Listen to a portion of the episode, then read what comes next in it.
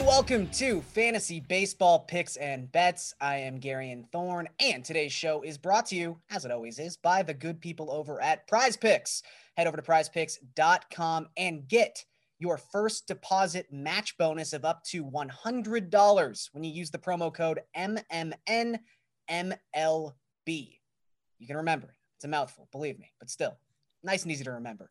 Also, if you want to help out the show, please rate and review, and most importantly, subscribe to the audio version of this podcast. Leave us a five star review, say something nice in the comment section, leave an email or your Twitter address, and you will be put into a draw for $100. You can also do something right now as you're watching this. If you're watching this on YouTube, which probably some of you are, like this video and in the comment section below, tell us who the number one pick in the 2020 MLB fantasy baseball draft should be. Because for the first time in a long time, that is actually a question that we can have. And that is a debate that we are going to have with my guest, someone I am very excited to talk to, Derek Van Riper of The Athletic, co host of the Rates and Barrels podcast.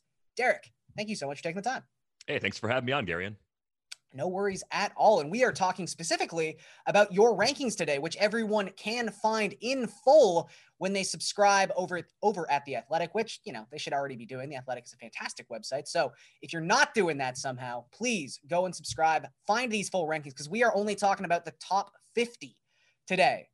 But there's a lot to talk about in the top 50, I assure you. And as I alluded to, Derek, for the first time in it feels like 10 years we have an actual conversation about who the number one pick in the draft should be. And it's not like all those fake years when it was like, oh, Mookie Betts could take over Mike Trout and oh, maybe Jose Altuve should be the number one pick. No, Mike Trout's not even like a guy at the, at the number one pick spot. And I was actually really happy when I saw who your number one was because he's also my number one. And I was getting a little bit scared that I was crazy. So anyway, without burying the lead any longer, let's get to your top 10 rankings.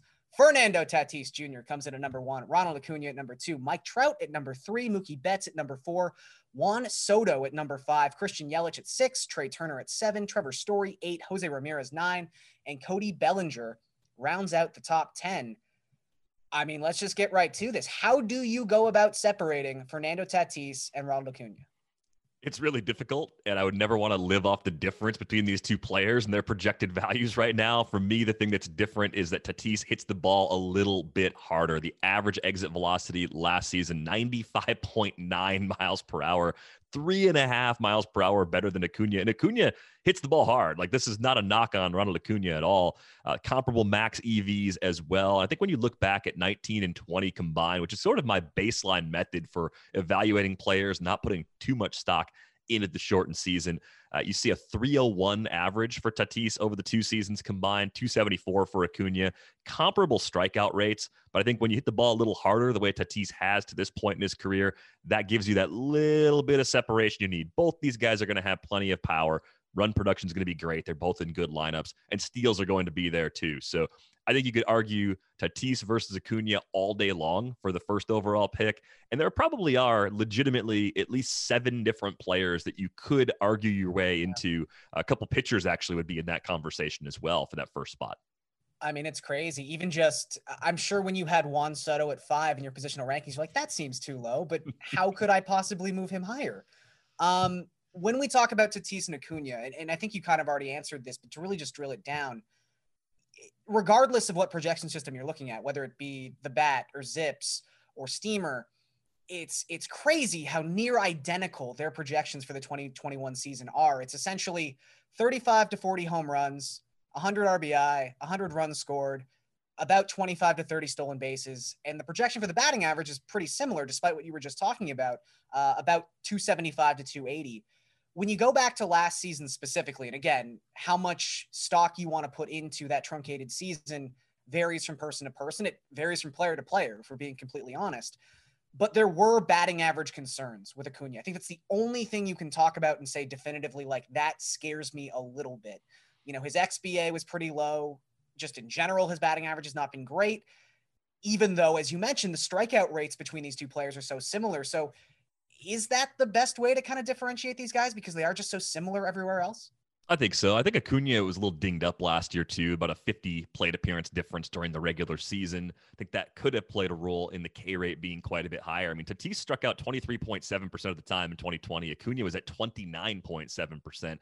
It's hard to imagine drafting a player with a 30% K rate or a near 30% K rate that early, but we're doing it. And you know, Christian Yelich, of course, had a down year, was striking out more than 30% of the time as well. But I still believe in a bounce back from him. So for me, it's the tiny difference between those two players the swing and miss we saw from Acuna last year and that extra batted ball juice that we've seen from Tatis. I think that gives him actually a slightly higher power ceiling than Acuna has. Uh, and again, I would not want to live off the difference between right. these two players.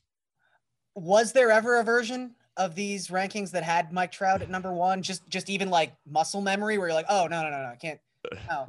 Because I, I, I look at Trout and it's so funny when he even talks about being disappointed in himself from last season because you're like, why?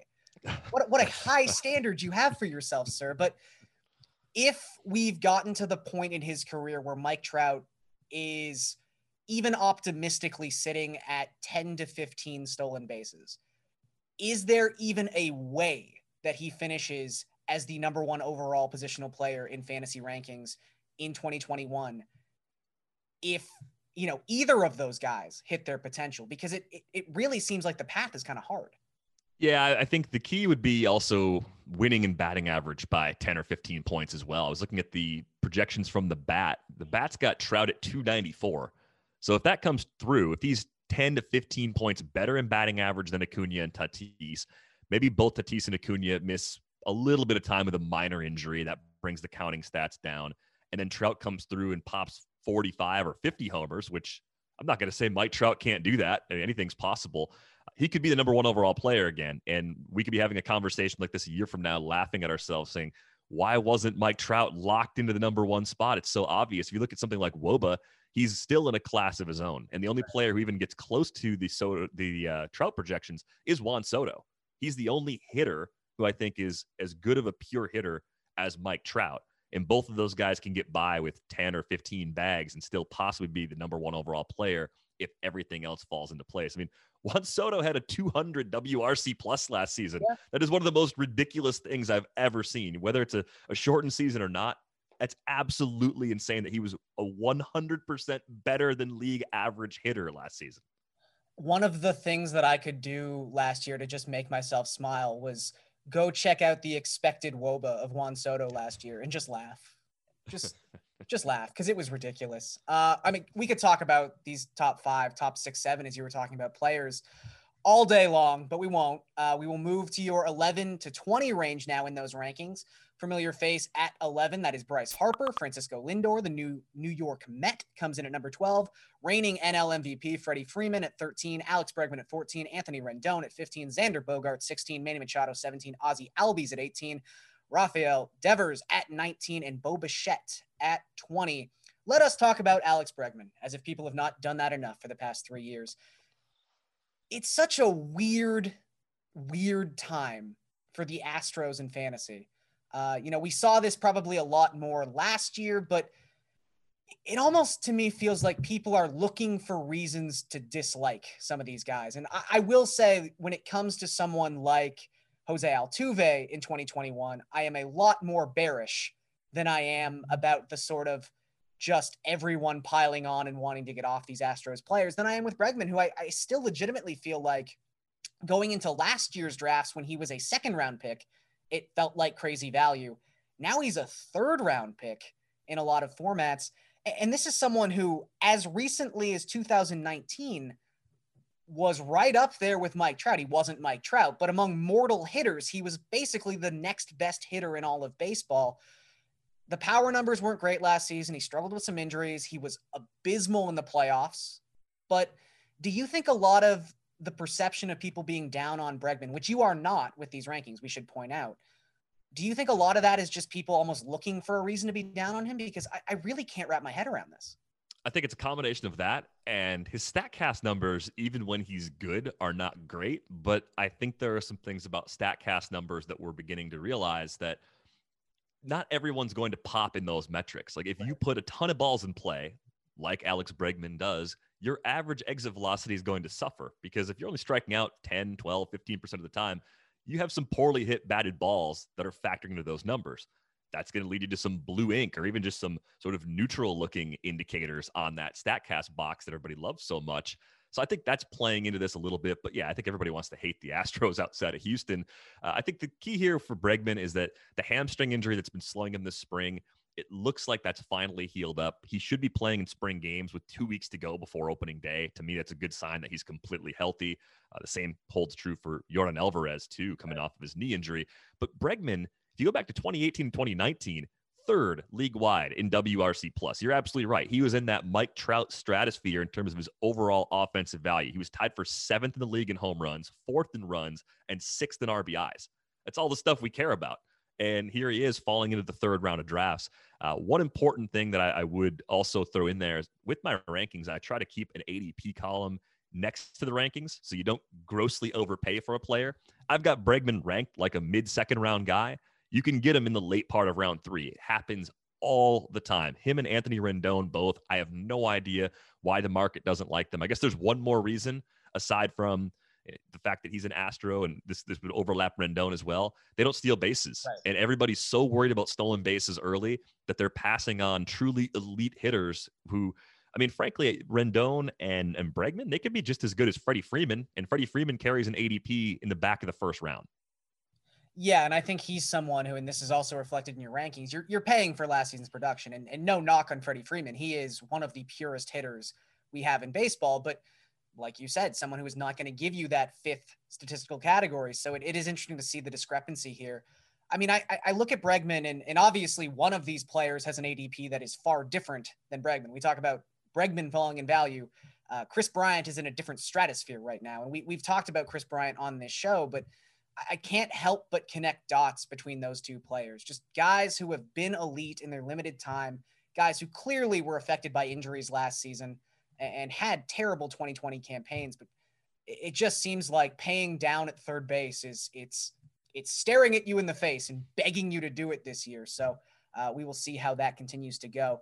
Uh, you mentioned passing up on legitimately good players to get stolen bases. I don't think I could have written a better segue in the world to have a conversation about Adalberto Mondesi, who is your number 21 player in your rankings. 22 is Tim Anderson, 23 is Kyle Tucker, 24 Starling Marte, 25 Whit Merrifield, George Springer comes in at 26, Marcell Ozuna 27, Corey Seager, Eloy Jimenez, and Jose Abreu round out your top 30.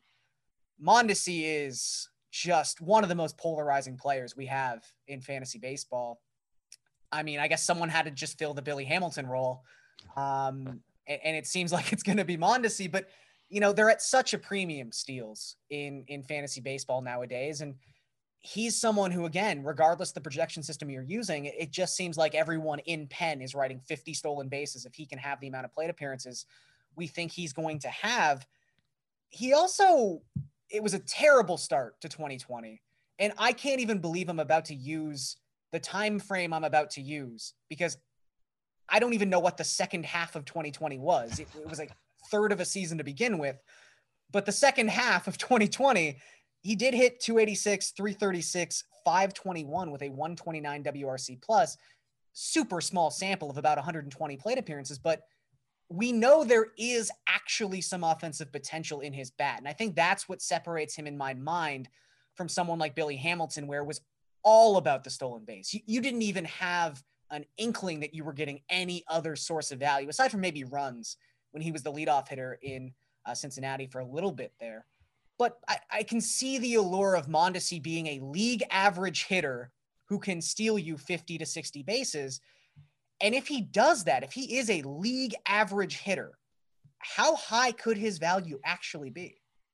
He could be a first rounder because he's such an outlier in the stolen base category. I mean, that's that's why people are willing to take him in round two with all these flaws. But to see, I, I, use conditional formatting in my spreadsheets because I'm a nerd and I mm-hmm. like to see red and green flags on players. You shouldn't see red flags on top 20 hitters. so you get a 237 yeah. projected average, a, a 280 projected OBP, a 292 WOBA. Do you know how far I have to scroll in my rankings to find another hitter with a sub 300 projected WOBA that we care about. I mean, it's oh. well outside the top 100. I think Jonathan Villar is that next that guy. Makes, that makes sense. Yeah. Right. And then we've chased Jonathan Villar as an early rounder for years. You mentioned Billy Hamilton. I mean, the key difference is the power. Mondesi has legitimate power. The thing I'm worried about right now, Kansas City's lineup is actually quite a bit better than it was a year ago. They added Andrew Benintendi in the trade. They signed Carlos Santana. I realize it's old, like vampire version of Carlos Santana, but those are two guys that are, yeah, yeah they're going to hit high in the order and in the heart of the order. So that makes it more difficult for a low OBP player like Mondesi to be higher than seventh or eighth. I mean, they could just say, oh, let's make him a second leadoff guy and put him on in the nine spot, let him run a little bit and wreak havoc while some of our best hitters are up. That could easily be the game plan there. So it just comes down to risk tolerance. And I think for me, the biggest thing with Mondesi you don't have to get 50 steals from one player. You could take someone in that same spot. You could take Tim Anderson or Kyle Tucker or Starling Marte, and you're going to get 20 plus bags from each of those guys, and you're going to get more balance in the other categories. And all you have to do is go out and find another 30 bags with your next few hitters. Like it's not that hard to spread that risk around. And I think you also think about Mondesi, even if it's going right, if he gets hurt, if he blows out a hammy and is down for a few weeks, if half of your speed is coming from one player, you're now falling out of the lead in that category and you're maybe more mid pack and you invested so much to have that one category covered. So I do think there's just sort of a, a basic construction of a roster problem here, like a portfolio diversification problem where you don't necessarily want all of that speed to come from one guy. So I, I get it. I understand why people take them there. I have them a little lower than the field, so I keep missing out. Is it lazy analysis to say he's the obvious complement second round pick. Like if you're someone who is picking third or fourth, uh, maybe even seventh, I guess I've seen this player go as far as that. But we were just talking about Mike Trout and, and, and the one area where Mike Trout is somewhat limited, but the areas where he clearly excels. If you get someone like Trout, who is one of very few players, or even I, I guess Juan Soto is another perfect example of this, can you then sort of say like he is the perfect complement piece to that particular type of first round pick? I would agree with that. Yeah, I would say you could pull that off. I would say that works a lot better than if you're picking late in round one and you see you're like, oh, I, I want Bryce Harper here. Okay, well, Bryce Harper runs a little, but his worst category is probably batting average, you know, right. relative to what else he brings. Harper Mondesi doesn't necessarily work quite as well as Soto Mondesi. At least in in the case of Soto, you are building in a really nice batting average foundation, and you can still when you talk about the second round, you still have some time to get more high batting average players in the foundation of your roster as well. So I would think about it like that, where if I took one of the first rounders who doesn't run as much, Mondesi might fit a little better on that roster for me. Well, speaking of high batting average players, your number 31 player, DJ LeMahieu, Mr. High Batting Average himself, 32, Randy Arozarena, 33, Luis Robert, 34, Nolan Arenado, Gleyber Torres, and Vladimir Guerrero Jr. come in after at 35 and 36. JT Realmuto at 37, Aaron Judge, 38, Pete Alonso, 39, and Eugenio Suarez, the newly slimmed down Eugenio Suarez at number 40. Just wanted to give him a little shout out. I feel like everyone gives Vladdy the shout out for losing some weight. Uh, Suarez also noted on the best shape of his life list for the 2021 spring training experience. Let's talk about Randy Arozarena. We almost have to. I mean, I was joking with you before we started shooting that we've got to just get into the season because I I've started looking at spring training statistics and I don't ever want to be that person. But when it comes to Randy, you just need sample. I'm I'm I'm desperate to find any sort of sample when it comes to Randy Arozarena. I'm not going to hold it against him that he's three for 17 without an extra base hit so far in the spring who cares? But that's still basically like 10% of the career plate appearances at the major league level we've seen from this guy. And they've all been fantastic. Don't get me wrong. 76 plate appearances during the regular season last year. He was a stud. And then in the playoffs, in 86 plate appearances, he turns into Hercules and is just the greatest hitter that has ever been born. So I know it's it's almost unfair to me for me to ask this question, but how do you possibly go about figuring out what his value is this season? And and how do you see the projections playing out? Is this someone who is more likely to hit his top 30 projections or is he more likely to hit his bottom 30% projections? You know i think he's probably more likely to hit his bottom 30% projections, which is probably statistically wrong. I'm sure the the math people in the audience are like, no, no, no, it's it's equally likely. Yeah, it's it's the exact same it, thing. Yeah, it, it just, that's how projections just, work. It's just so weird to look at this player and say, wow, 76 regular season plate appearances, a fantastic October, and now he belongs inside the first four rounds of drafts.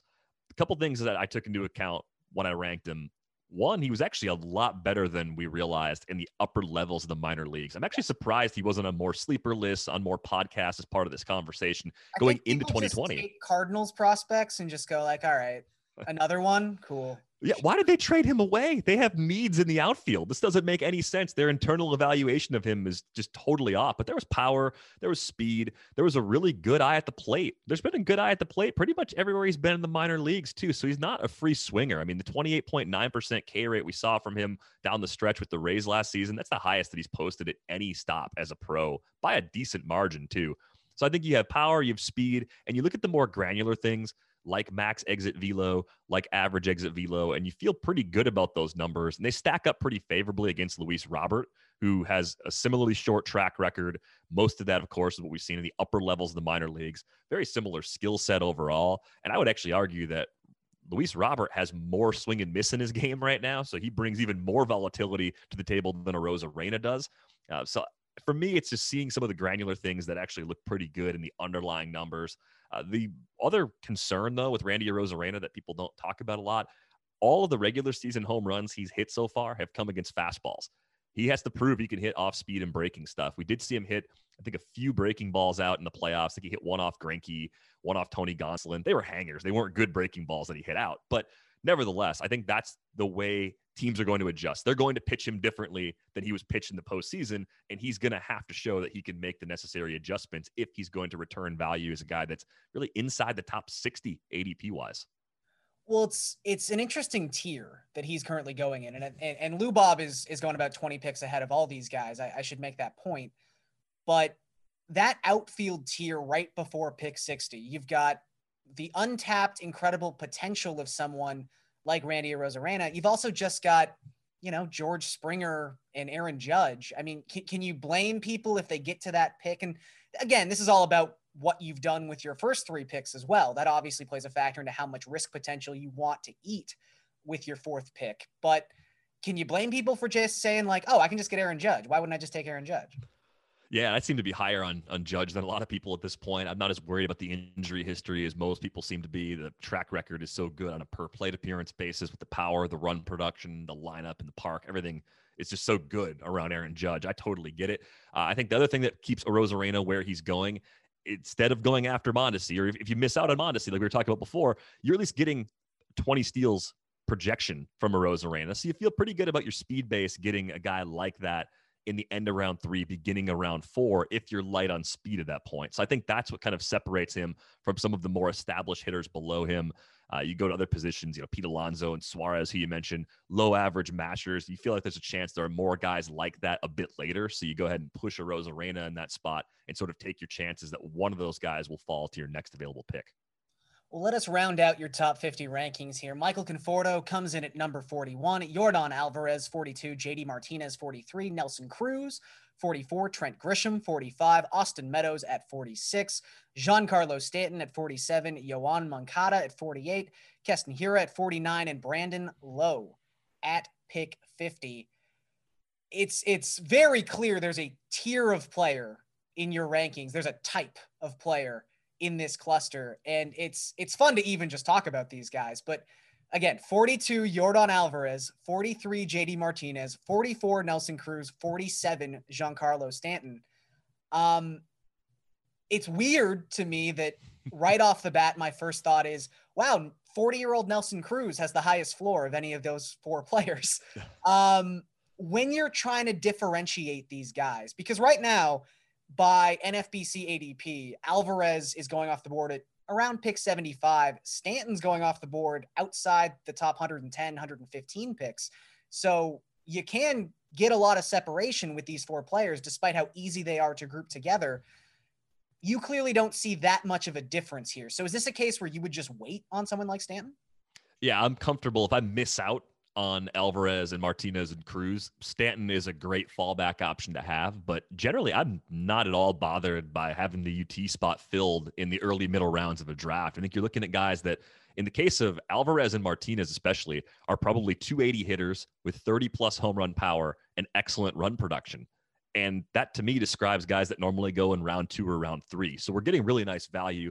We're getting it for a reason. Alvarez with the knee issues for a player his age, especially, obviously that brings some risk.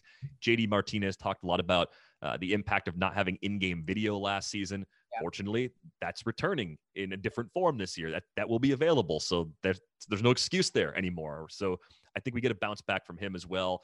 Cruz, just because of the age, has to be the most risky. Eventually, it's going to run out, and he's not going to be the player that he has been. But you say that, but until it happens, I, I'm not buying it. I don't want to bet against Nelson Cruz. I have him on my teams. It feels like every single year. But if Alvarez, Martinez, and Cruz are all there, I'm going to go a little bit younger and take one of those other guys instead. If the other two are gone, happily, uh, I'll take Cruz in that spot. Uh, but with Stanton, the key is what I mentioned before. The price is a lot lower than the field here. Do not draft him where I have him ranked. Be excited to draft him closer to where the market has him because he still smokes the ball. Everything we like about Aaron Judge is true about Giancarlo Stanton.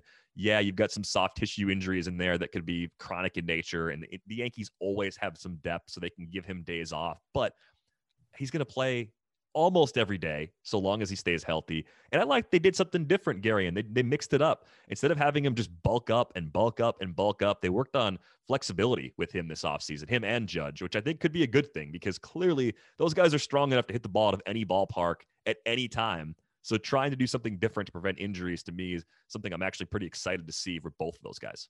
Yeah, what's the Tom Brady word? Pliability.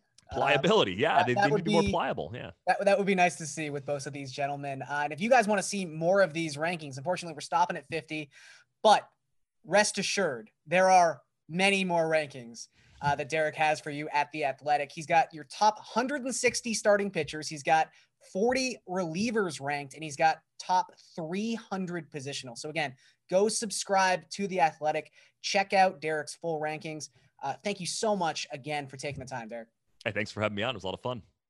And you can also listen to the Rates and Barrels podcasts wherever you get your podcasts. You can do that right after you go over and subscribe to the Fantasy Baseball Picks and Bets iTunes page and leave that five star review and a very nice comment. Please say nice things about me. I read them. It's a it's a thing. I get in my own head. It's fine. We don't have to talk about it too much more. Also, go check out prizepicks.com with that promo code MMNMLB. Get your first deposit matched up to $100. Also, want to remind you guys that this is going to keep going. We are going to be doing fantasy baseball content on Mayo Media Network all season long. Once the year gets going, every single day of the week, including Saturday and Sunday, someone, me and a host of other analysts, will be doing DFS content every single day. So subscribe to the page, subscribe to Mayo Media Network, do all those good things. I am Garion Thorne. This was Fantasy Baseball Picks and Bets. We'll catch you guys next time.